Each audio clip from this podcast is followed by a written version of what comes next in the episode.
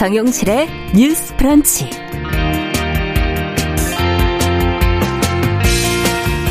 안녕하십니까 정용실입니다. 택배 노동자들이 사망하는 일이 잇따라 발생을 하면서 이들의 노동 환경을 개선해야 한다는 요구는 많았는데요. 사망자 다수가 속해 있던 택배 회사의 대표가 어제 고개 숙여 사과를 하고 대책을 내놨습니다. 과로의 가장 큰 원인으로 지적이 되어 온 분류 작업에 4천 명의 지원 인력을 투입을 하기로 했고요. 산재보험 가입을 적극 권고를 하고 소형 상품을 자동 분류하는 장치도 마련을 하는 등 여러 가지 개선책들을 언급을 했습니다. 아, 노동계에서는 이번 대책을 대체로 긍정적으로 보고 있지만 사회적인 대화 기구인 민간 이 공동위원회 언급이 없는 거는 좀 아쉽다 이런 평가를 했습니다. 이 언급된 계획들이 제대로 집행이 되는지에 대해서 점검이 좀 필요하다는 그런 지적도 나오고 있고요. 어, 책임 있는 사람들이 고개를 숙이는 모습 뉴스에서는 참 많이 봤던 장면인데요. 그 중에는 그 순간만을 모면하기 위한 가짜 사과도 적지 않았지요. 어제의 사과가 그런 사과는 아니었기를 또 어제 나온 대책들이 반드시 지켜지는 약속이 되기를 많은 분들이 지켜보고 있습니다. 자, 10월 23일 금요일 정용실의 뉴스 브런치 문을 열겠습니다.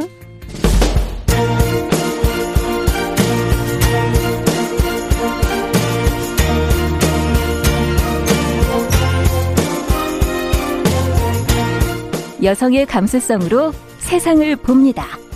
KBS 일라디오 정용실의 뉴스 브런치.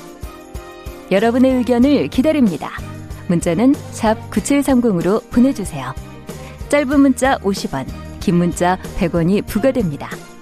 KBS 모바일 콩, 유튜브를 통해서도 무료로 참여하실 수 있습니다. 네, 정용실의 뉴스 브런치는 항상 여러분들과 함께 프로그램 만들어 갑니다. 오늘도 새벽이 상쾌하다 유성아님, 강하나님, 아카시즈님, 이정건님, 이수봉님, 어, 1500번을 전화번호를 쓰시는 분 또 들어오셨고요. 어, 유튜브로도 벌써 들어오셨습니다. 미무스와님, 황현어님, 써니스카이님, 네, 이렇게 들어오셨네요. 감사합니다. 자, 오늘도 저희는 뉴스픽으로 시작을 해보죠. 더 공감 여성정치연구소의 송문희 박사님, 안녕하세요. 네, 안녕하세요. 전혜연 사평론가 안녕하십니까? 네, 안녕하세요. 자, 오늘은 첫 뉴스가 텔레그램 박사방에서 성 착취물을 제작 공유한 조주빈에게 이제 검찰이 무기징역을 구형을 했다는 소식으로 시작을 좀 해볼까 합니다.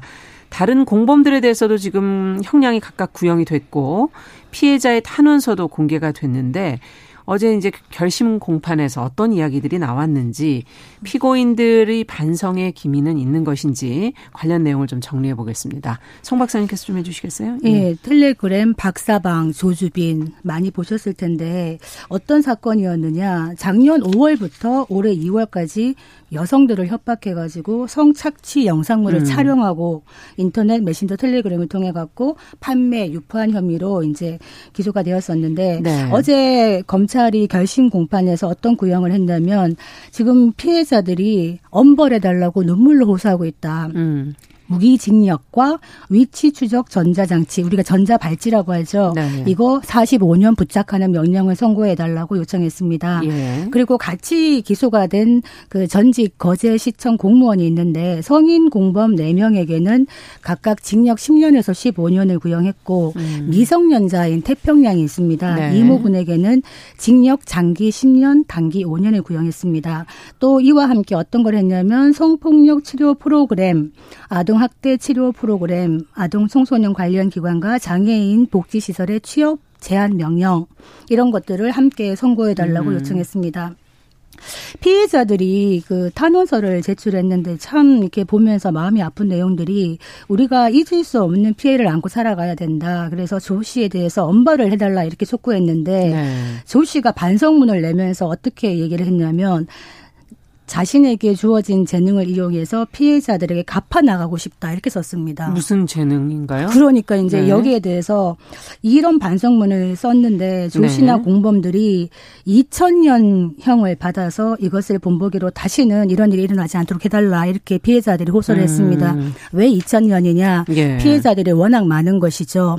음. 그 피해자들에 대한 것들을 다 합치면 이 정도 넘을 겁니다. 그래서 이 조주빈이 최후 변론에서 어떻게 말을 했냐면 눈물을 흘리면서 이런 말을 했습니다. 범행 당시 저는 인간의 존엄성에 대해 고민하지 않았다. 악인의 마침표를 찍고 반성의 길을 걸어가고자 한다. 그러니까 음. 이런 범죄를 저질렀던 거는 악인이었다. 내 속에 있는 악인이 이런 범죄를 저질렀다. 음. 이런 얘기를 계속 하는 거죠. 그래서 이 피 그 조씨의 변호인이 어떤 얘기를 하냐면 네. 이거 사회적 환경도 고려해야 된다 이런 얘기를 합니다. 어떤 환경을 말씀을 하는 건지 이런 예. 범죄가 유발되고 장기간 이루어질 수 있고 이로 인해서 이익을 얻을 수 있는 사회적인 환경이 있기 때문에 이런 범죄가 있는 것인데 피고인들이 처벌을 받아도 네. 또 이런 비슷한 범죄로 이익을 얻는 자들이 또 나타날 것이다 이렇게 얘기하면서 이런 사회적 환경으로 인한 책임까지 조 씨에게 물어서는 안 된다 이렇게 변호인은 얘기를 했습니다. 네.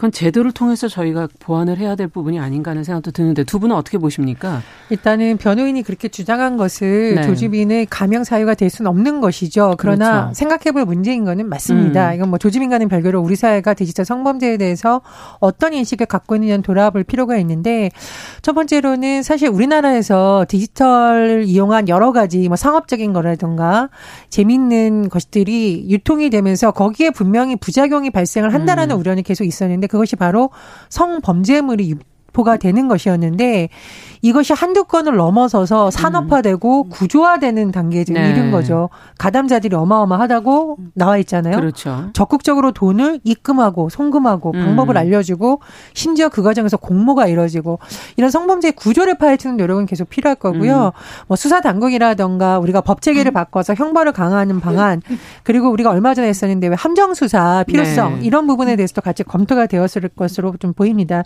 그리고 전두 번째로 이 엠번방에 대해서 국회가 미온적으로 법안을 대처한다라는 비판이 굉장히 일어났었잖아요. 그렇죠. 21대 국회에서도 사실 여러 가지 과제가 남아있는 부분이 있습니다. 그래서 국회 여가위가 이제 곧 열리게 되는데 다음 주에 열릴 예정인데요. 어, 여야를 막론하고 이런 문제에 좀 관심을 가져서 아직 마무리되지 못한 부분에 대한 입법 과제가 있다면 음. 그 부분을 살펴보고 21대 국회가 꼭 풀어야 할 주요 법안으로 공동 법안으로 올려서 해야 된다고 봅니다. 네. 네. 국회에서 음. 패스트트랙을 놓고 다툼이 많았었죠. 음. 그런데 이런 법안은 패스트트랙 처리해도 아마 오히려 사회적으로 박수 받을 거거든요. 음. 계속 시간이 끌 것이 아니라 올해 안에 한두 개라도 의미 있는 법안을 그렇죠. 낸다면 단순히 이것이 공분이 아니라 공분을 바탕으로 대안을 만들어내는 좋은 계기가 되지 않을까 그런 생각이 듭니다. 그러니까 그 엠번방을 참 부지런히 본 게 바로 조주빈이었죠. 네. 이 엠번방을 열심히 보다가 어 이거 이런 쪽을 한번 특화시켜가지고 브랜드화 해보겠다라는 생각을 가졌다는 거예요. 그러면서 박사방을 만들었다는 음. 겁니다. 그래서 아까 말씀하셨듯이 엠번방에 대한 제대로 된 처벌이 이루어졌었다면 이런 그렇죠. 후속 조치들이 나왔겠나. 그래서 조주빈 같은 이런 사람들을 처벌하더라도 전반적인 이런 모든 것들이 변화하지 않는다면 제2, 제3의 조주빈이 나올 것이고 음. 또 다른 엠번방, 박사방이 나올 것이다. 이런 생각을 하는데 우리가 이제 이런 얘기를 합니다. 내 안에 짐승이 있다, 늑대가 있다, 악마가 시켰다 이런 얘기를 하는데 네. 이렇게 포커스를 한 어떤 특정인 개인에게로 맞춘다는 거는 자칫 본질을 흐릴 수가 있다. 음. 우리가 이제 한나 아렌트라고 작가이자 철학자인 분이 악의 평범성이라는 말씀을 하면서 어떤 얘기를 했냐면 우리가 흔히 악인이라고 얘기하는 사람 얘기할 때 네. 뿔 달린 괴물을 생각하는데 음. 실제로 보니까 그렇지가 않았다. 네. 우리 주변에 지극히 평범한 시민의 모습을 하고 있, 으면서 태연하게 음. 아주 악마 같은 저, 짓을 저질렀다 이런 얘기를 하는데 조주빈 사건도 마찬가지거든요. 그래서 앞으로 이런 범죄에 대해서 뭐 이런 짐승, 뭐 악인 이런 데 하는 것이 아니라 정작 어떻게 이런 성착취 범죄를 우리가 막을 수 있는지 그리고 2만 명 정도가 지금 이 박사방에 가담이 되어 있다는 네. 거죠. 뭐 보거나 이런 사람들이 어떻게 신상 정보를 확인해서 처벌할 수 있는지 음. 이런 데에 우리가 논의가 이루어져야 되지 않겠나 싶고 네. 두 번째로 아까 2000년 얘기를 했는데 이게 과한 것이냐. 음. 왜 외국에서 이런 성범죄에 대해서 뭐 특히 아동이나 여성에 대한 성범죄에 대해서 200년, 300년을 때리느냐. 예. 사람이 200년, 300년 못 살죠. 그렇죠. 못 살지만 그럼에도 그렇게 하는 이유는 그만큼 이것이 큰 피해를 음. 가져오기 때문에 이 피해자에게 위로를 주고 공감한다는 의지의 음. 표현이기 때문에 이런 부분을 법원에서도 봐야 되겠다. 네.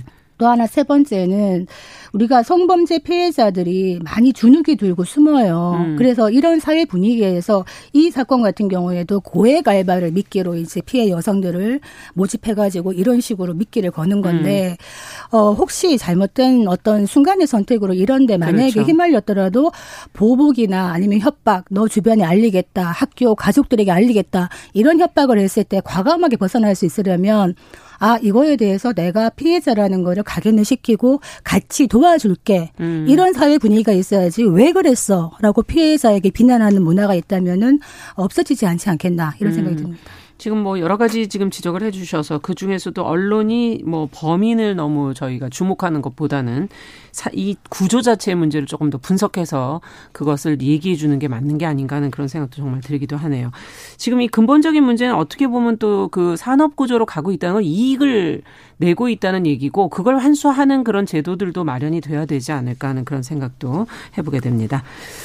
자, 그러면 다음 뉴스로 또 가보도록 하죠. 어제 국회에서 법제사법위원회의 대검찰청 국정감사 많은 관심이 쏠렸었고, 어, 추미애 법무부 장관과 윤석열 검찰총장이 또다시 이제 언급이 되면서 충돌이 있었고요. 윤 총장 입에서 뭐 여러 가지 이야기들이 지금 보도가 계속 나오고 있는데요. 주요 장면과 주요 발언들을 좀 저희가 정리를 하면서 생각을 좀 해볼까요? 저는 대검찰청 국정감사에 뭐 시청률이 일각에서는 10%가 나왔다 어느 곳은 뭐 이런 네. 보도가 있던데요. 정확한 집계라기보다는 그만큼 많은 국민들이 관심을 가졌다라고 음. 생각을 하는데 이 관심이 사실은 긍정적인 대안으로 날아가려면 긍정적인 논의, 국정감사가 돼야 되는데 네. 실제로 그러는지에 대한 평가는 좀 엇갈리고 있습니다. 왜냐하면 음. 이제 윤석열 총장의 발언이 어, 굉장히 일반적으로 국정감사에서 피감 기관의 대표가 하는 발언하고는 조금 결이 달랐죠. 음. 거기에 대한 해석은 지금 여러 가지로 나오고 있는데요. 일단 네. 좀 요약해서 정리를 해드리겠습니다. 어제 대검찰청 국정감사에서 윤석열 총장이 어, 처음에 했던 발언 중에 좀 초기 단계에 나왔던 발언 중에 법리적으로 검찰총장은 장관의 부하가 아니다. 라고 음. 얘기를 했는데 여기에 대해서 일반적인 해석이 추미애 장관의 수사지휘권 행사에 대해서 좀 불만을 드러냈다 이런 해석이 나오고 있습니다. 네. 이 부분에 놓고 뭐 여당 의원들이 집중적으로 질문을 했는데 이후에 해명을 하긴 했습니다만 어, 여러 가지로 좀 논란이 되고 있고 이에 대해서 추미애 장관이 오후에 사회관계망 서비스 SNS에 검찰총장은 법상 법무부 장관의 지휘 감독을 받는 공무원이다. 음. 이렇게 또 반격을 가하기도 했습니다. 또 윤석열 총장은 지난해에 어 사실 거치 문제가 논란이 됐었는데 올해 총선이 끝나고 또 뭐 일각에서 이런 말이 나온 적이 있어요. 그래서 네. 이런 부분에 대해서도 질문이 나왔는데 윤 총장은 임명권자인 대통령께서 총선 이후에 음. 민주당에서 사퇴하라는 얘기, 그러니까 즉 본인에 대한 사퇴라가 얘기가 나왔을 때 적절한 메신저를 통해서 흔들리지 말고 임기를 지키면서 소임을 다하라고 전해주셨다라고 음. 하면서 일각에서 제기되는 사퇴 요구에 대해서 선을 긋다 또 이런 평가가 음. 나오고 있습니다. 음. 그리고 뭐 지금 뭐 윤석열 라인 특수통 검찰 비리 게이트 이런 논란이 제기되고 있어요. 네. 그래서 네. 여당에서 어 최근에 갖고 있는 논란이 된 라임 사건이 음. 금융 비리였는데 어, 지금은 전현직 특수통 검찰의 비리 게이트 아니냐라고 물었더니 윤 총장이 라인이라는 게 뭔지도 모르겠다. 음. 검찰은 구성원 비리를 절대 용납하지 않는다. 또 이렇게 반박을 하기도 했습니다. 그리고 약간 좀 뭐 개인적인 소외 비슷한 발언도 많이 언론에 보도이 됐는데요. 네. 어, 검찰 생활하면서 참 부질없다는 생각 많이 한다. 네. 정치와 사법이 크게 바뀌는 것이 없구나. 음. 어, 이런 뭐 표현을 하기도 됐습니다. 이외에도 여러 가지 발언이 나왔었는데요. 어쨌든 뭐 국감 이후에 보니까 오늘 당장 정치권에서의 반응도 극명하게 나뉘고 있고요. 음. 또뭐 대검이라던가 대검이 아닌 조직에서 어떤 반응이 나올지 또 투장관과 윤 총장이 어떤 관계 설정을 해서 국민들에게 어떤 모습을 보여줄지 또 관심이 네. 모여지고 있습니다. 자, 보시면서 두 분은 어떤 생각들을 하셨는지요? 그 모처럼 열쇠말 한번 해보겠습니다. 네. 첫 번째 열쇠말은 부질없다. 지금, 지금 말했는데 앞서 얘기하셨잖아요. 네, 그 예. 부질없다라는 예. 이야기를 왜 했냐면 아, 정치와 사법이라는 게 검사 생활 26년 해봤지만 크게 달라지지 않는 것 같다 이런 얘기를 하면서 음. 내가 왜 이렇게 힘들게 살아오는지 모르겠다 부질없다 이런 얘기를 했는데 선택적 정의라는 말과 선택적 의심이란 말이 굉장히 와닿았어요 어제 음. 박범계 의원이 어떤 얘기를 했냐면 지금 그 피해자들의 눈물이 보이지 않는 검찰총장이 되었느냐 음. 이렇게 말을 했어요. 그랬더니 선택적 정의가 아니냐 이렇게 물었더니 윤 총장이 어떻게 말하면 네. 과거에는 저한테 그러지 않으셨지 않습니까라고 음. 얘기하면서 정말 선택적 의심을 하시는 게 아니냐 이렇게 얘기를 한 것이 그 2013년에 국정원 댓글 조작 의혹 사건으로 윤석열 당시 특별수사팀장이 조사를 하다가 좌천됐을 때 음. 당시 박봉계 의원이 의로운 형이라고 얘기를 했습니다. 음. 그리고 당시에 조국 지금 전 장관도 트위터에 어떻게 달았냐. 더럽고 치사하더라도 버텨달라 이렇게 올렸습니다. 음. 그렇다면 그때의 2013년의 윤석열과 지금 2020년의 윤석열이 달라졌는가? 음. 그렇다면 무엇이 달라진 것인가? 이 부분에 대해서 우리가 얘기를 할 수밖에 없는데 어제 봤을 때 딱 어떤 모양새냐 여당에서는 총장을 좀 공격하는 듯한 이런 음. 모습을 계속 보였고 야당에서는 또 총장을 엄호하는 듯한 이런 모습이 음. 보였다. 과연 이것이 지금의 현 주소라면 이게 바람직한 건가? 음. 우리가 검찰 개혁을 얘기를 하고 있는데 검찰 개혁이 무엇을 위한 검찰 개혁인가 한번 반문해 될 필요가 있지 않나 이런 생각이 음. 들고요. 두 번째 핵심인데 네. 법무부 장관의 지휘 감독을 받는 거냐 부하가 아니다 이 음. 말에 대해서 한번 물어보겠습니다. 검찰총장이 법무부 장관의 부하이냐 음. 이 부하라는 말은 다소 거친 표현입니다만 지휘 감독을 받는 건 맞죠 법적으로 음. 네. 그런데 그 지휘 감독이라는 게 검찰청법 12조를 보면 법무부 소속의 외청입니다. 검찰청이. 네. 그렇는데 이 외청이라는 게 단순한 행정부에 소속된 외청이 아니라 사무 관할은 사법부에 대응되는 겁니다. 그렇기 때문에 우리가 이 행정부를 적절하게 어떻게 보면은 행정부로부터 독립해서 조사할 수 있는 권한을 가지는 것인데 그래서 일반적인 외청과 달리 음. 검찰총장은 왜 청장이 아니라 총장이냐 음. 그만큼의 그 어, 의무감을 주는 것이고 장관급입니다. 그래서 이 검찰 사무에 대해서 법무부 장관이 지휘 감독하는 건 맞는데 음. 어떤 개, 수사에 대해서는 검찰총장이 검찰 조직이라는 게 독립성을 가져야 된다. 특히 산 권력에 대한 수사 어제 이야기가 나왔는데 일단 윤 총장 개인적으로 이런 얘기를 하더라고요. 네. 산 권력에 대한 수사는 항상 불이익이 따랐다. 음. 그렇지만 이런 불이익이 너무 제도화된다면 힘 있는 사람에 대한 수사에 누구도 나서지 않을 거다 이런 얘기를 했는데 이거는 음. 제가 생각할 때 정권에 관계없이 이거는 똑같이 타당한 기준이 되어야 되지 않겠나 이런 생각이 들어서 지금 추미애 장관과 그 윤석열 검찰총장 간의 이런 갈등이 어떻게 보면 한 집안이라고도 볼 수 있고 한 음. 집안이 아니라고도 볼 수 있는데 네. 이런 갈등을 계속 표출하고 있을 때 국민이 봤을 때 어떻게 이 법에 대한 신뢰를 계속 유지할 수 있을까 이런 음. 걱정이 됩니다. 네. 어떻게 보십니까?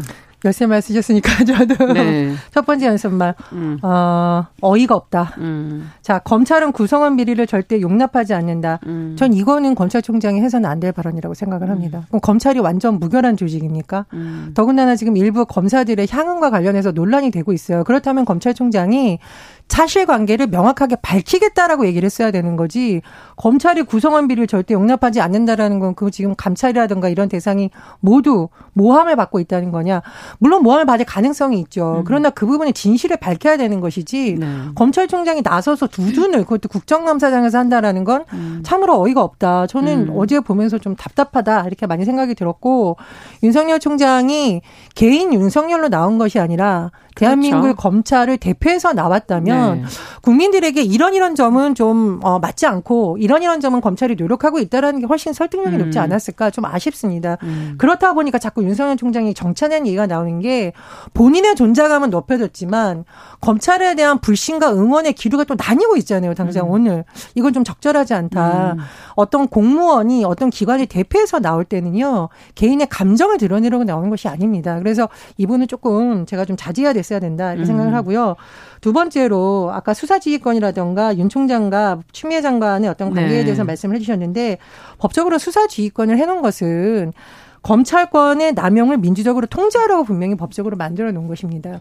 검찰은 완전 무결한 조직이 아닙니다. 검찰에게 칼을 줬다라는 비유를 하고 있는 것이고 네. 이 칼이 제대로 쓰였는지를 법무부 장관이 지휘 감독하라고 분명히 법적으로 명시되어 있는 것이죠. 네. 그것을 잘했냐 안 했냐에 대해서는 논쟁이 있을 수가 있지만 그것 자체에 대해서 국정감사장에서 검찰이 음. 논의하는 것은 적절하지 않았다. 좀 이렇게 생각을 합니다. 세 번째로 제가 어제 영화 변호인을 다시 찾아봤어요. 음. 제가 윤석열 총장의 어제 발언을 보면서 진짜 영화 변호인의 명대사가 떠오르는데 대한민국은 민주주의 공화국이다. 대한민국 검찰공화국 아닙니다. 민주주의 공화국이고요. 모든 권력은 국민으로부터 나옵니다. 네. 그러면 네. 국민을 대표하는 국회에 와서 검찰총장이 검찰 개혁이라는 임무를 대통령이 줬을 때 어떻게 잘하고 있고 어떤 부분이 미진한지에 대해서 답변을 해야지 여야 의원들을 갖고 싸움을 하는 듯한 모습을 보이는 것은 좀 굉장히 실망스러웠어요. 국정감사라는 음. 것이 뭐 1년에 지금 상시적으로 열리는 것도 아니고 그래서 윤 총장이 개인적으로 답답하고 또 추장관의 관계 설정에 있어서 어, 추장관이 좀 거친 용어를 쓰는 건 저도 음. 좀 자제해야 된다고 봅니다. 그러나 국정감사장이 장관을 비난하는 자리는 아니잖아요. 그래서 장관에 대해서 뭐 정무직 공무원 이런 표현 쓴 거는 어, 장관과 검사들을 대립시켜서 갈라치기 용어를 쓴다라는 비판을 받을 수가 있습니다. 예. 그래서 앞으로는 윤 총장이 조금 더 절제된 언어로 음. 검찰이 잘하고 있는 부분 앞으로 어떻게 하겠다. 그리고 개선해야 될 부분, 음. 오해를 받고 있는 부분에 대해서 좀 더 팩트 중심으로 드라이하게 했다면 박수를 받지 않았을까 그런 아쉬움이 많이 음. 듭니다. 음. 그 어제 국감을 보면서 그 참 윤석열 총장이 계속적으로 뭐 허 참 이런 얘기를 많이 하고 있던데 음. 저는 이런 생각이 듭니다. 어제 뭐 어쨌든 본인은 이제 임기가 9개월 남았고 그동안 나는 사퇴하지 않겠다라는 의지를 음. 보여줬는데 네. 문재인 대통령도 취임시키면서 이제 살아있는 권력에 대해서 조사해 달라 이런 얘기를 했고 대통령도 그 마음이 똑같으실 거라 믿는다 이런 얘기에 저는 음. 많은 것들이 담겨 있다 이런 생각을 합니다. 추미애 법무부 장관 어제 윤석열 총장이 이런 얘기를 했죠.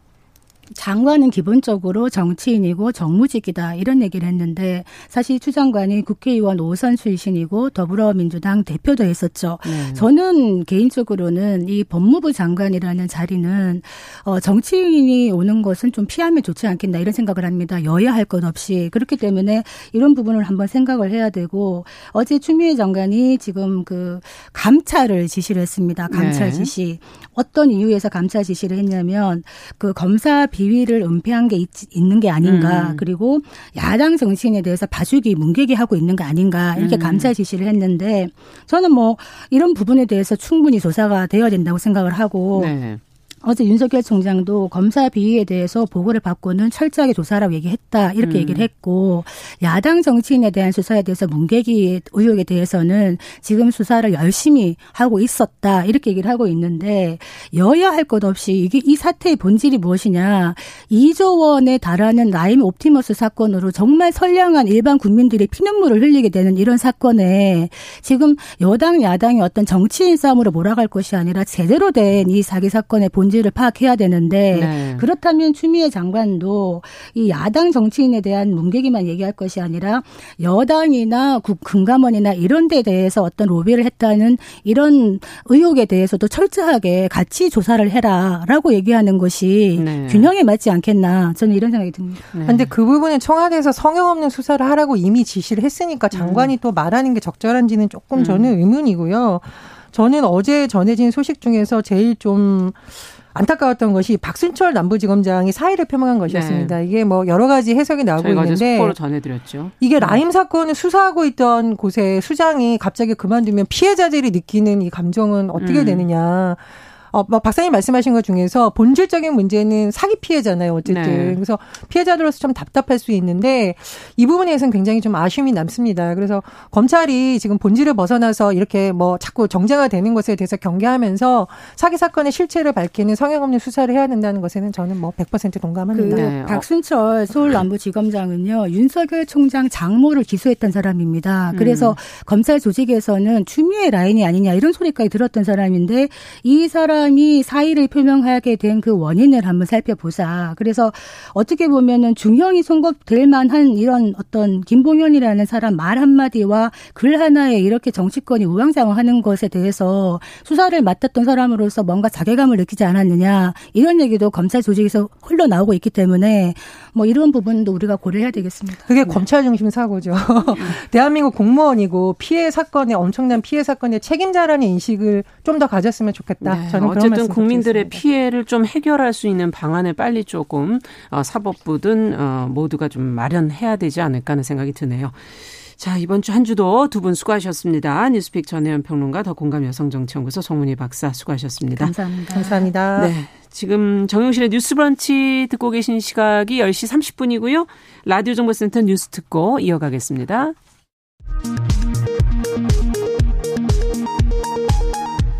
코로나19 신규 확진자가 155명 발생했습니다.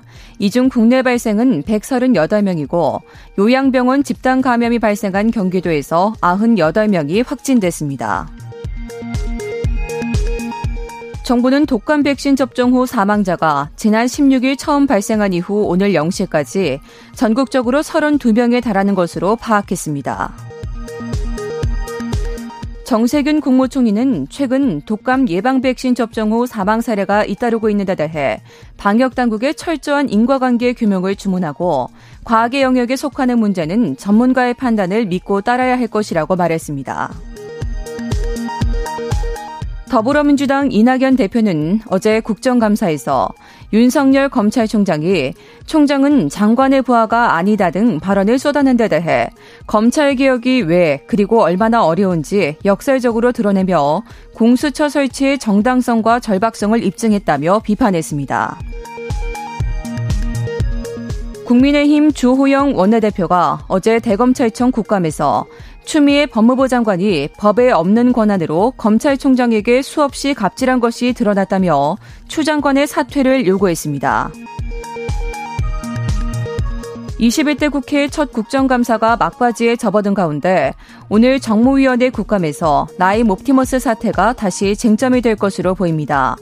금융당국의 관리감독 책임과 함께 피해자 대책 마련에 대한 질의가 이어질 것으로 보입니다. 서울 서초구가 논란이 되온 재산세 감면 조례안을 서울시 반대에도 불구하고 오늘 공포했습니다. 9억 원 이하 1가구 1주택의 자치구목 재산세를 50% 감면하는 내용입니다. 다음 달 3일 대선을 앞두고 도널드 트럼프 미국 대통령과 조 바이든 민주당 후보가 오늘 선거 전 마지막 TV 토론을 진행하고 있습니다. 프랑스에 하루 4만 명의 신규 확진자가 쏟아지면서 야간 통행 금지가 대폭 확대됩니다. 이탈리아도 연일 신규 확진자 기록을 경신했고 유럽 곳곳에 통행 금지령과 부분 봉쇄 조치가 확대되고 있습니다. 지금까지 정보센터 뉴스 정원나였습니다.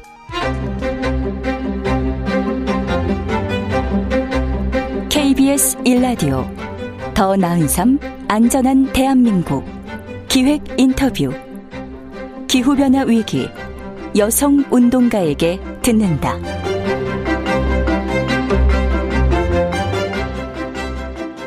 네, KBS 라디오의 더 나은 삶 안전한 대한민국 기획 인터뷰로 마련을 한 기후변화 위기 여성 운동가에게 듣는다. 이번 한 주간 지금 저희가 기획 인터뷰를 쭉 이어가고 있습니다. 오늘이 벌써 금요일이 됐습니다. 뭐 얘기도 제대로 하지도 못했는데 한 주가 다 갔어요. 그만큼 기후 변화 위기에 대한 얘기 할 얘기가 참 많았다 이런 생각이 한 주간 들고요.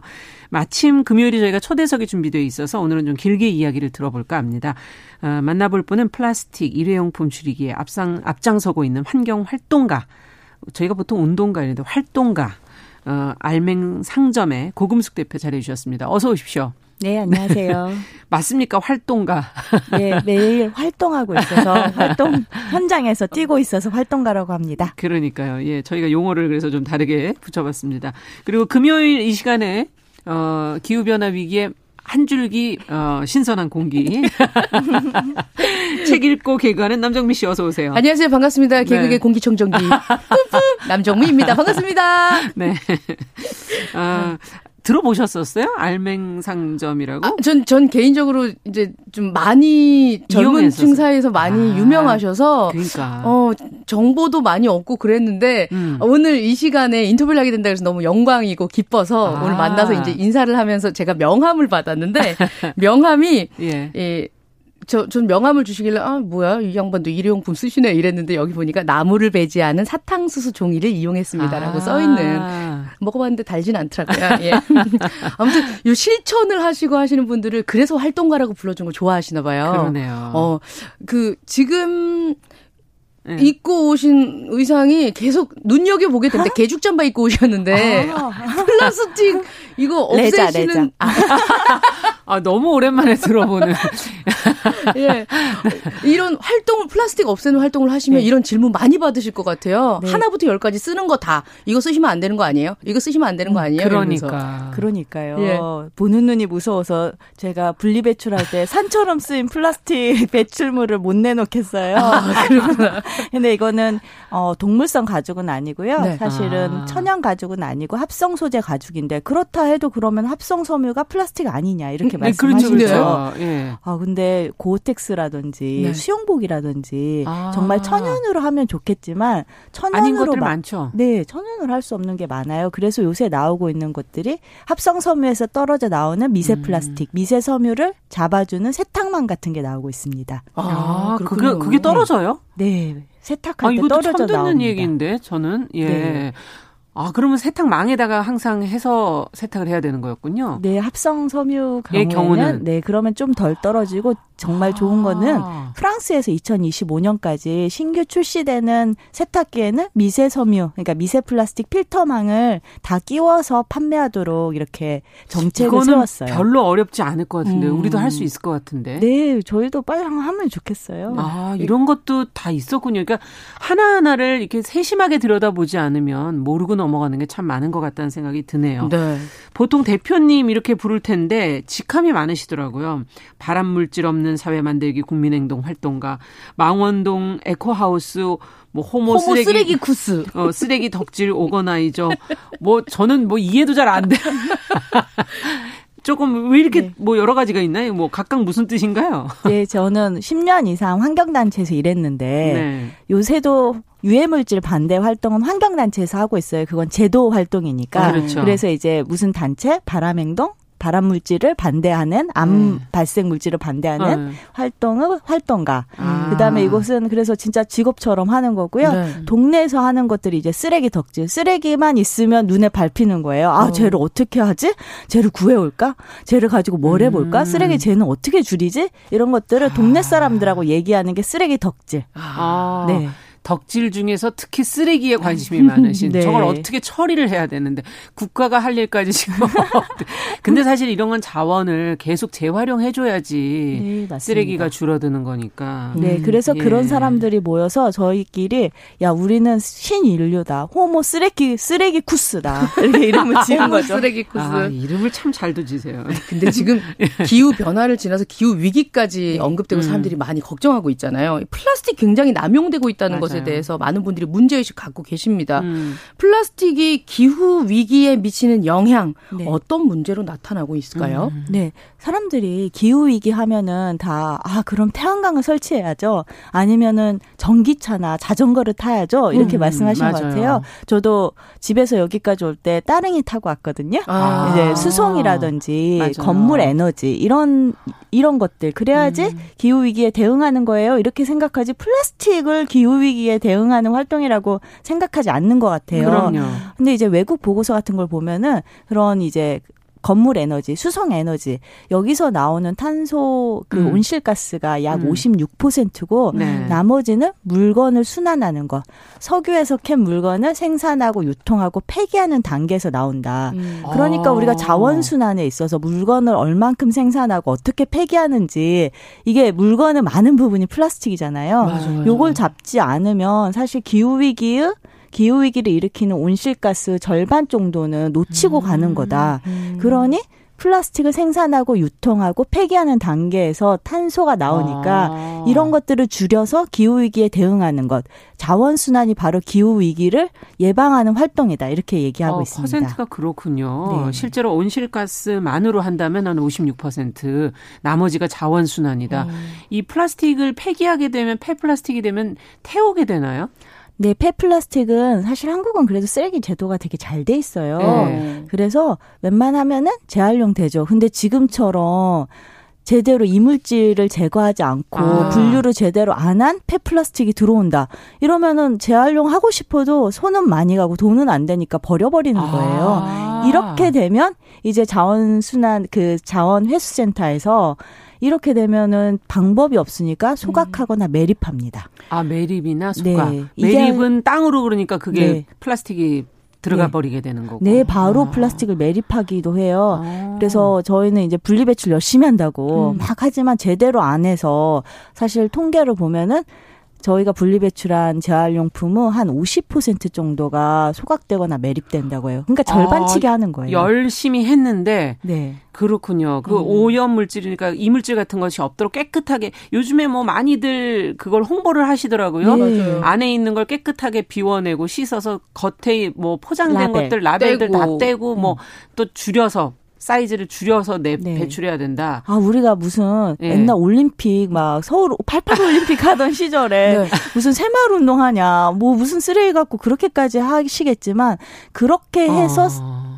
플라스틱을 내놓고 재활용품을 내놓으면 음. 많은 부분을 다시 사용할 수 있어요. 음. 그다음에 사람들이 플라스틱 문제라 해서 저희가 페트병으로 옷 만든다 막 요새 이런 거 맞아, 가방 맞아, 맞아. 나오잖아요. 이러려면 투명 페트병만 깨끗하게 되어야 되는데 음. 그게 안 되니까 저희가 일본산 페, 페트병으로 그런 것들 다 만들고 있는 거잖아요. 아, 수입해서. 그런 것도 수입을 해요? 네. 이야. 왜냐하면 일본산은 예전부터 라벨을 다 뜯고 투명이 많고 어. 이게 그러니까 재활용도 디테일이 되게 중요해요. 그냥 음. 내다 버린다 고 분리배출만 한다고 재활용이 저절로 되는 게 아니에요. 예전에도 음. 한번 한창 종이 우유팩이 종이가 아닙니다 이런 얘기 한 적이 있었잖아요. 맞아요. 맞아요. 네, 그래서 우유팩 재활용률이 20%도 안 돼요. 아, 안에 코팅지도 있고 막 그러니까 다 네. 제거하고 이렇게 아. 해야 되는데. 네, 그래서 종이팩이 천연 펄프라서 되게 좋은데 얘만 따로 모아야지 이제 화장지 같은 걸 만들 수 있거든요. 아. 저희가 동네에서 하고 있는 커뮤니티 회수센터가 있어요. 동네 재활용 회수센터. 네. 여기서 우유팩만 따로 모으고 있어요. 음. 마치 주민센터처럼 음. 그렇게 해서 사람들에게 도장 쿠폰 찍어줘서 음. 막 그걸로 다른 주고. 것도 활용하실 수 있게. 네. 아. 어렸을 적에 학창 시절에 어, 어린 치 어렸을 때 그 쓰레기 소각장 초등학교 때 있으면 번호별로 예, 나가면서 예. 한번 버리고 이렇게 했는데 음. 그때 플라스틱 태우는 냄새 엄청 지독하고 심했거든요. 예. 예. 근데 이렇게 뭐 배출됐을 때도 뭐 매립을 시킨다거나 아니면은 태워버린다고 하니까 이것도 굉장히 심각한 대기 오염의 아, 문제가 될 것 같아요. 지금 막 인천이 쓰레기 독립 선언하고 난리가 났어요. 맞아요. 왜냐하면 수도권 서울하고 경기 지역의 쓰레기를 다 인천 매립자. 예. 네, 네, 그랬는데 이제 진짜 너네 너무한 거 아니냐? 마치 음. 중국이 전 세계 폐 플라스틱 50%를 수입하다가 2018년에 아, 야 안에 우리 너네 너무한 거 아니냐? 그 다음에 이제 쓰레기 대란이 일어났었죠. 예, 이거랑 똑같아요. 그거는 국제적인 차원, 국내적인 차원에서 인천이 음. 야 서울하고 수도권, 경기도 니네가 버린 쓰레기 니네가 알아서 하란 음. 말이야. 어디다 짓겠어요. 네. 지금 난리죠. 인천 고마운 분들인데 화가 났네요. 예. 아, 근데 지금 이제 어, 이 상점에서 알맹 상점의 이름이 알맹이만 있는 상점. 네. 그러니까 포장지가 없는 상점 이런 의미인 거죠. 네, 껍데기는 가라, 알맹이만 오라. 알아. 그러면 이걸 살 때 어떻게 산다는 얘기인가? 어, 어, 저는 어떻게 사요? 아, 그죠. 음. 다 포장지에 들어 있으니까 들고 가는 게 싹싹 들고 가는 게 젖은 거는 못 살 거 아니에요. 음. 물 있는 것들. 아주 쉽습니다. 어. 유준열 씨가 예. 하신 것처럼 음. 용기내 용기내 아, 용기를, 용기를 내서 네 자기 용기를 아. 들고 오셔서 음. 용기 빈 용기를 딱 올리고 저울에 올리고 무게를 잰 다음에 알맹이만 담아서 음. 세제던 화장품이던 원두던 차던 자기가 원하는 만큼만 그 알맹이 무게만 재서 그걸 가지고 가면은 구람별로 가격을 네. 계산해 줍니다. 아. 네 아주 쉽고 용기를 안 가져왔다 걱정하지 마세요. 사람들이 기증해 주신 유리병을 다 열탕 소독을 해서 아. 네, 대여하고 있습니다. 아, 음, 또 쓰시고 갖다 놓기만 하면 되는 네. 거다 이 말씀이시군요. 네. 덜어서 네. 팔고 있군요. 네. 음. 소비자들 반응은 어떻습니까? 어, 저희는 이게 진짜 소비자 일 시키는 거거든요. 셀프 서비스에서 일을 한 번 더 시키는 거예요. 네. 막 펌핑하지, 음. 흘리지, 어쩔 때는 막 안 나오지. 되지. 네. 근데 요새 밀레니얼 그 젊은 소비자들은 이걸 되게 재미있게 여겨요. 아, 지, 무슨 체험학습 하듯이 아 여기 무슨 테마파크야? 왜 이렇게 음. 재밌는 게 많아? 하면서 그리고 차 네. 같은 것도 딱 소분이 돼 있으면은 조금이 아니라 많이 어. 돼 있어서 나는 라즈베리 차도 먹고 싶고 라벤더도 아, 먹고 이것저것 다 먹고 싶을 때 있어요. 네, 차 녹두차도 먹고 싶고 뭐 이러는데 음. 다 너무 많은 거예요. 그러니까 음. 나머지는 남는데 이건 여러 종류를 자기가 원하는 만큼 이제 1g 단위로도 살 수 있거든요. 아, 그래요? 네, 그러니까 이제 그런 게 재밌는 거죠. 예. 실제로 조금 소비... 자유롭군요. 네, 되게 자유로워요. 그 아이스 얼리는 그 얼음 얼리는 사각통 있잖아요. 네. 그걸 가져와서 온갖 향신료를 그 안에 한 열 종류 네, 열 종류로 쫙 담아 가시는 분들이 계세요. 어. 어이구, 그 얼음팩 그 칸이 많이 나오네. 그 저는 그것도 네. 봤어요. 이 이그 어 일회용 장갑이라 좀 그렇긴 하지만 일회용 음. 장갑을 가져가서 음. 여행 갈 때 거기다가 샴푸 일회용 손가락마다 음. 이렇게 담고 오. 린스 담고 뭐 트리트먼트나 바디 샤워 담고 잘라서 쓰고 나서 그거 다시 이렇게 해서 버리는 음. 친구들도 봤거든요. 아 저도 뭐 네. 일회용 장갑이라 해도 사실 다른 선택이 없다면 네. 뭔가 그리고 더 사야 음. 된다면 그렇게 플라스틱이 많이 나오는 선택보다는 그래도 더 줄이고 음. 더 얇고 이런 선택을 하는 게 현명한 것 아, 같아요. 아, 저는 플라스틱 쓴다 그러면 욕하실 줄 알았는데 아니네요. 그 와중에 그게 낫다 아, 이 말씀이시겠죠. 네, 예. 저희가 할 수 있는 거 조금씩 해가는 게 중요하지 않겠어요? 그렇죠. 맞아요. 아예 포기해 버리는 것보다는. 네.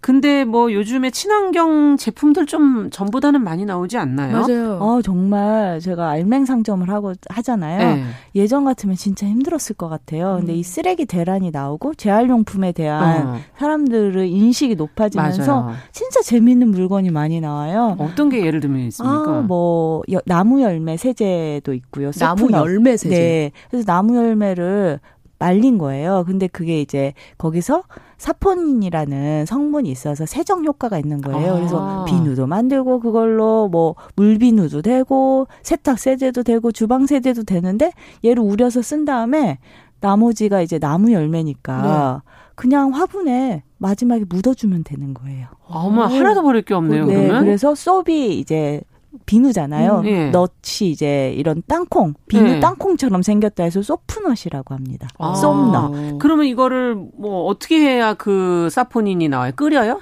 끓여도 되고 그냥 그냥 물에 주머니 물려요? 작은 주머니 면보 같은데 넣어가지고 아. 물에다가 불려도 되고 음. 거품이 잘 납니다. 음. 신기하네요. 세척력 좋아요? 세척력이 호불호가 좀 갈리는 것 같아요. 아, 음. 어떤 그렇 어떤 분은 아, 나 운동화 빨아봤는데 그것도 잘 빨리더라 이런 분이 음. 있으신 아. 반면 어떤 분은 아 그래도 기존 세제보다 세척력이 좀 약하다. 근데 아. 그렇게 되면 아이들 목욕할 때 거품 목욕으로 사용하시면 돼요. 아. 이들은 세척력보다는 보들보들한 게 더 중요하니까. 네, 그죠. 예. 그리고 건강한 게 중요하니까. 그래서 용도별로 어떤 분은 막 설거지부터 빨래부터 온갖 다. 집안을 네 음. 머리 감기까지 모든 세제로 쓰는 거예요. 네, 샴푸까지 와. 다 쓰는 거예요. 근데 어떤 분은 어 내가 해봤더니 나는 좀 빨래는 세정력이 안 좋은 것 같아요. 음. 그러면은 어린이들 거품 세제. 음. 거품 목욕할 때 이럴 때 쓰면 됩니다. 근데 저도 이제 천연 그 성분으로 된 그 뭐랄까 티트리 오일 뭐 이런 걸 가지고서 네. 만든 그 세제를 쓰고 있는데 확실히 조금 저 오래 쓰다 보면 좀 안전하다는 것 때문에 마음이 편하네요. 식기 음. 세척할 때는 어, 이게 덜 씻어냈더라도 그렇게까지 유해하진 않지 않을까. 네, 그래서 어린이용, 예. 식기용 예. 여기는 천연 안전성이 참 중요한 네, 것 같아요. 저도 예. 그렇게 생각해요. 그렇군요. 뭐 요즘에는 뭐 또 대형마트하고도 협약을 뭐 거기서도 뭐 기업하고 협약을 맺고 세제를 덜어 파는 시도를 한다 그러는데 이거는 알맹 상점을 따라한 겁니까?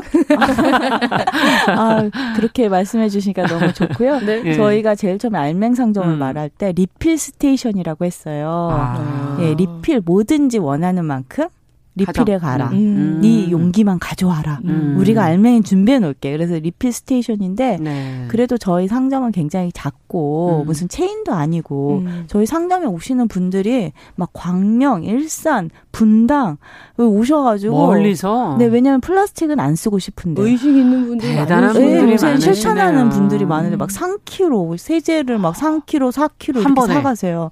제가 여쭤봐요. 어 이거 무거워서 멀리 어떻게 가냐.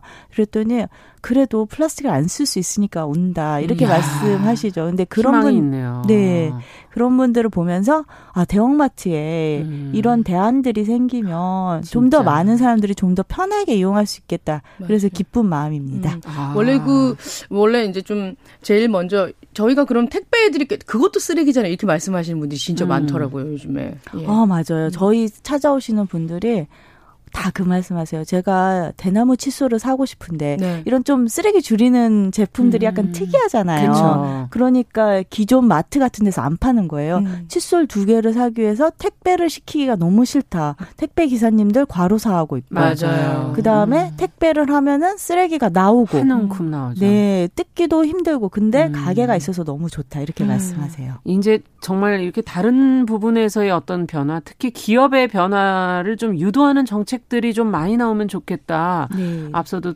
좀 더 사람들에게 많이 접근할 수 있도록 네. 어떤 지원이 좀 있으면 더 가능해지리라 보십니까? 실제로 refill station 알맹 상점을 운영했더니 한국은 소분하는 데 있어서 규제가 되게 많아요. 그게 무슨 말이에요? 소분하는데요? 네, 화장품 소분하려면 또 화장품 자격증이 있어야 되고 국가 자격증이에요.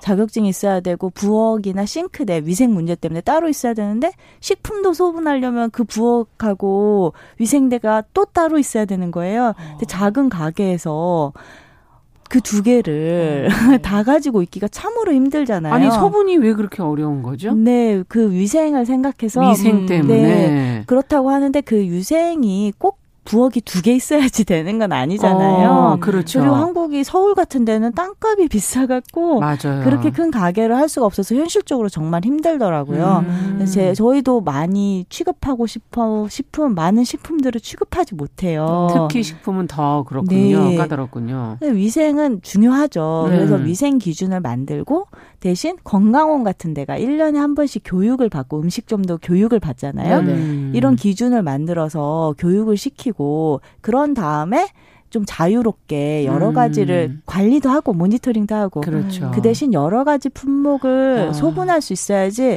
실제로 zero waste 가게 그러니까 쓰레기 줄이는 가게들이 생필품들을 많이 다룰 수 있어요. 맞아, 맞아. 그렇지 않으면 이것도 음. 빼고 저것도 빼서 저희도 참 그래서 많이 못 다루는 물건들을 생각하면 음. 어, 되게 어, 좀 아쉽군요. 네, 이게 네. 바로 샌드 규제 뭐 개혁인가? 음, 네. 규제 박스 신청해야 되나? 이런 생각이 이런 지원과 어. 유도하는 정책 같은 것들이 빨리 좀 자리 잡고 마련해야 음. 또 아껴서 또 쓰실 수 쓰실 수 있잖아요. 그러니까요. 네. 아 그리고 이제 음. 무포장 가게 인증이라든지 지도, 음. 안내, 홍보 이런 게 되면 좋겠어요. 어. 어느 정도를 줄이면 100% 무포장은 음. 가능하지 않을 수도 있지만 네. 기준을 정해서 그것들을 실천할 수 있는 가게들 지도나 음. 인증이 있으면 소비자가 아주 쉽게 믿고 살 수 있잖아요. 맞아요, 맞아요. 그래요. 그러면 비닐이나 이런 플라스틱 사용과 관련해서 정책적인 차원에서 예, 적극적으로 변화를 시도하는 그런 나라들도 있습니까? 우리가 좀 배워와야 될 것 같아요. 네, 제가 되게 부러운 제도가 음. 병 보증금 제도인데 음. 저희는 소주병, 맥주병만 있잖아요. 네. 근데 이제 독일, 스웨덴, 네. 뭐 이런 네덜란드 이쪽 소위 북유럽 국가들은 음. 소주 맥주병뿐만 아니라 코카 코카콜라병 이런 모든 아. 페트병에 병 보증 금제가 있는데 막 300원씩이에요. 한 병에 네. 어, 많이 줘 주네요. 네, 생수병도 300원이에요. 근데 생수값은 150원이에요. 어. 그러니까 진짜 물값보다 용기값이 더 비싸요. 어. 그러니까 사람들이 다 이걸 가져와서 딱 반납을 그러니까는 합니다. 계속 또 사용할 수 있게 되는 네, 거군요. 그래서 예, 페트병이 옷이 되는 게 아니라 잘 관리가 돼서 페트병이 페트병이 되는 거예요. 아. 주 좋은 제도죠. 그래서 음. 보증금 제가 저희도 좀 플라스틱까지 예. 되면은 주어서 음. 진짜 자원 순환이 잘 일어날 수 있을 것 같고 음. 또 이렇게 되면은 함부로 버리는 사람은 생기겠지만 이걸 300원짜리를 누가 냅두겠어요. 맞아요, 맞아요. 네, 폐지 줍는 분들이 주워와서 그 맞습니다. 그 일하시는 분들이 좋은 소득원이 되잖아요. 예. 네덜란드가 병 보증금제를 올해 처음 도입했더라고요. 음. 아. 한국도 그렇게 되면 하면, 좋겠네요, 정말. 네, 네. 네. 근데 저희가 기후 변화 위기 이제 여성 운동가에게 듣는다라는 특집으로 저희가 마련을 하고 있는데 최근에 여성들이 좀 주축이 된 기후 변화 관련 조직 뭐 국제 협약을 함께 공부하는 자리가 마련이 된다고 되, 말, 마련해 네. 놓으셨다고. 예. 네네. 제가 보니까 이런 음. 활동을 주로 여성들이 하더라고요. 음. 큰 담론 운동은 남성들이 많이 하는데 네. 쓰레기, 일상, 그 다음에 식생활. 음. 그래서 일상을 어떻게 하면은 구체적으로 대안을 갖추고 음. 실천할까 이런 활동을 살림을 도맡는 그러니까 해보신. 네 정말 자기 일상에서 자기 밥상을 차려본 여성들이 정말 구체적으로 자기 그렇죠. 문제로 받아들이더라고요. 음. 그래서 이분들이 기후 위기 활동을 되게 일상에서 할 수 있는 구체적인 활동으로 적 예, 제시를 하고 예. 바꿔내고 대안을 만듭니다. 예, 같이 공부하시면서. 네, 그럼요. 얼마나 되셨어요? 어, 한한 달 됐습니다. 어, 앞으로도 계속 열심히 활동을 하셔야 되겠는데 이런 활동이 갖는 특별한 점 의미를 좀 정리해 주신다면? 네, 여성들이 그 뒤에서 설거지하는 환경 운동이 아니라요. 전면에 예. 나서서 실제 기후 위기에 대응하는 주체로서 목소리를 낼 수 있고 음. 굉장히 구체적인 활동들을 만들어냅니다. 이건 음. 호주 뭐 100만인의 여성 이런 단체들이 있어요. 음. 그런데 그렇고 인도 같은 데는 여성들이 쓰레기 줍는 또 폐지 줍는 할머니라고 하잖아요. 저희도 네.